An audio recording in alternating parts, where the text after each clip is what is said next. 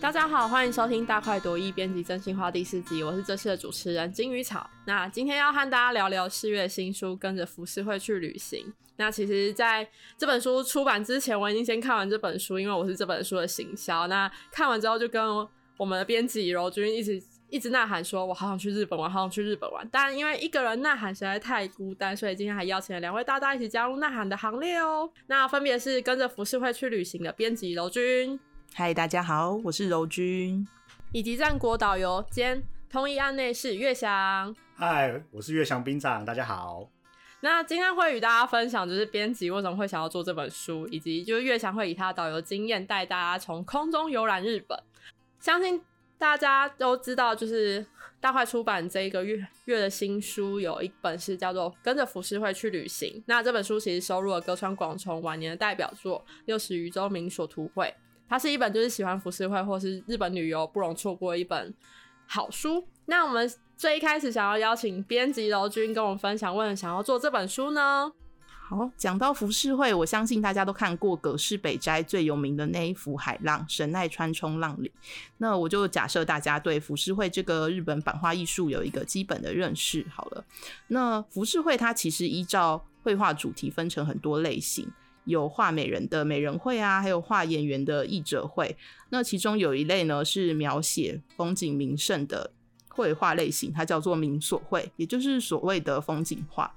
那跟着浮世绘去旅行这一本书呢，简单来说，它其实就是一本收录了日本各地名胜的浮世绘画集。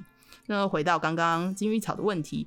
至于为什么要出这一本书呢？其实是主要就是有感于疫情影响之下，大家真的是憋太久了，而且不只是出国旅游这个选项从我们的生活中消失，那包括旅行、出国旅行，然后旅游书呢，其实也跟着在市场上消失，那真的是以前没有办法想象的。有一次呢，我在 PTT 的日旅版上就看到一个讨论串在讨论说，不能去日本如何解相思之愁。然后我就看大家在分享去逛三井奥莱啊，或者是去吃一兰拉面等等的，有各式各样的建议。那我就在想说，既然自己是一个编辑，这个问题有没有可能透过阅读来解决？如果说实用的旅游书派不上用场的话，我们有没有可能做一本就是不受时空限制、可以永久收藏的旅游书呢？竟然人出不了出不了国，我们不如就发挥想象力，直接穿梭到一百多年前的江户时代旅游吧。所以呢，这本书就这样诞生了。那其实刚编辑没有提到，其实他是广虫迷。那额外话就是，其实刚刚还有提到，就是在 PTT 上面，相信就是我们今天三位都应该是乡民。然后，其实，在之前也有看到，就是有读一些网友分享说，他现在做的最空虚的一件事情是打开 Google Map，然后开始进行他的就地重游，非常的哀伤。那额外，刚刚编辑有跟我们分享很多，就是他为什么会想要做这本书的原因。那我想问编辑，有没有觉得自己编的这本书最棒的地方在哪里？好，这本书呢，它其实除了可以用来就是欣赏浮世绘，尤其是歌川广重他的晚年的代表作之外呢，这本书最特别的地方，或者是说编辑上花最多心力的地方呢，其实是有关于名名名胜惊喜对照的部分。那书里呢，它总共收录了日本各地总共六十九个名胜绝景，里面呢有至今从来没有改变过的文化遗产，也有一些已经不存在的了，就可能是被。填平啊，或者是天灾地震改变了地貌。那还有一种呢，是从头到尾它都不曾存在，是因为广重其实没去过，他只好用幻想而画出来的风景。那透过惊喜对照，我们可以挖掘到很多不同，就是隐藏在画作背后的历史演变故事，是我觉得很有趣的地方，尤其是。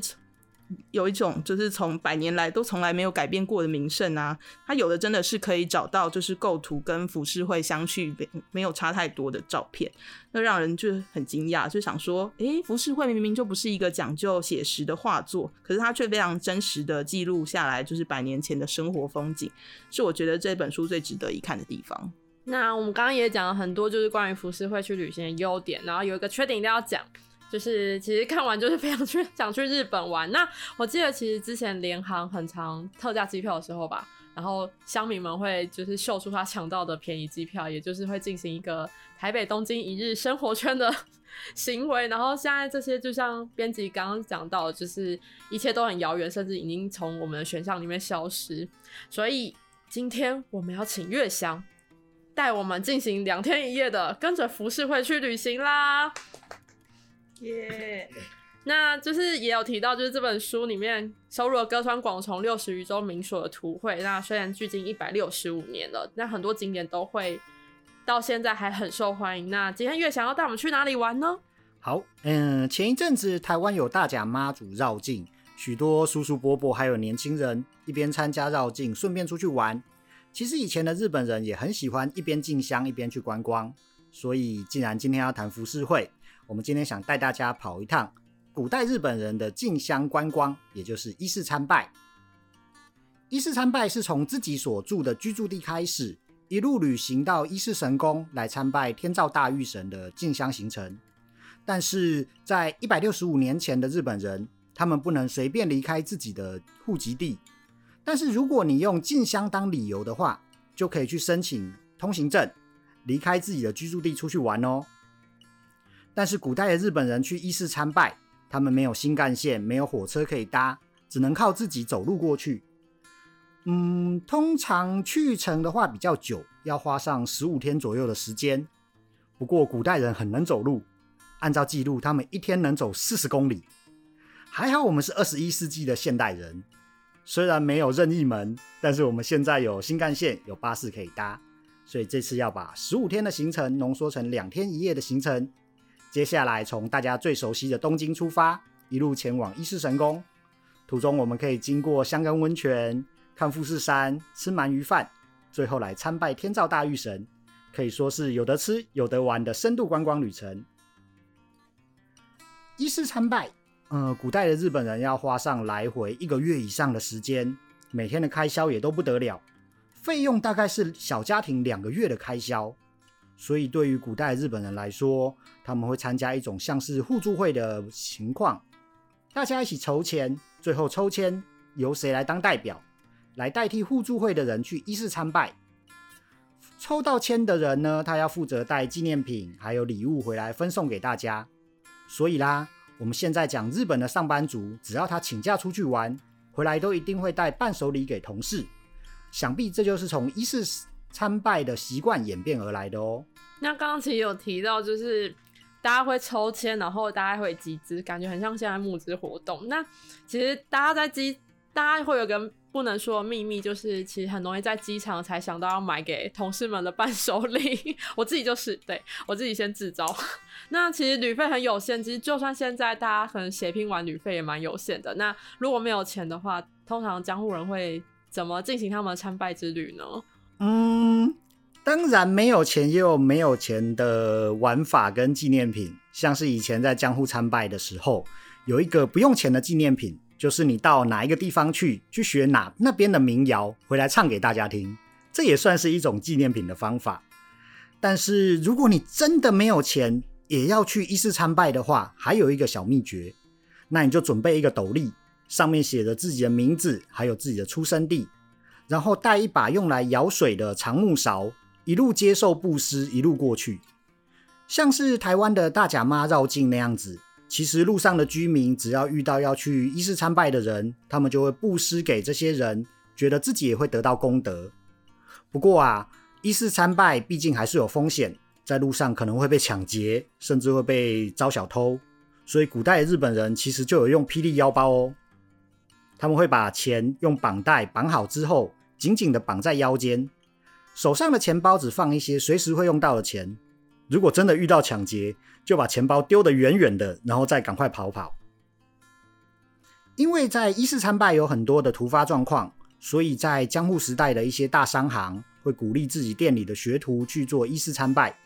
只要你能够顺利回来，就表示你已经可以突破各个难关，独当一面了。所以啦。一式参拜其实对日本人来说，不只是一个宗教朝圣，还有观光旅游、敦亲睦邻，并且还能磨练自己独当一面的各种好处，被称为是日本最早的国内旅行团。而对要去一式参拜的人来说，广重的浮世绘就像是风景明信片兼旅游手册喽。好，那空中旅游好处就是在月翔讲了那么多的前庭提要的时候，我们已经抵达浅草。那空中旅游便利之之处，大家是不是有体会到了呢？那其实 Google Map 也可以同步打开。那讲到浅草，其实大家就会想到雷门神社。如果已经去过的话，月翔有没有其他，比如说像嗯，比如说更好的旅游建议或深度的观光之旅？嗯，讲到浅草寺的雷门的话，我相信大家一定会去过。但是其实这个地方是可以很深度旅行的哦。浅草寺它是东京历史最悠久的寺庙，有一千三百多年的历史。特别是这里是夏丁文化的代表之处，你可以在这边吃到很多的传统小吃，然后买纪念品。比如说啊，穿过雷门之后，接下来的重间市商店街，据说这以前是江户时代清扫寺庙的人才有权利在这边卖东西。那如果你喜欢吃传统零食的话，我个人推荐的是一进雷门左边的梅林堂有传统的煎豆果子，再往前走一点的话呢，有周和的半月烧，里面的话它是有传统的红豆馅跟地瓜馅，吃起来很爽口。煎饼的话嘛，我个人是喜欢和泉屋。人形烧的部分的话，三鸠堂跟木村家两者都很推荐。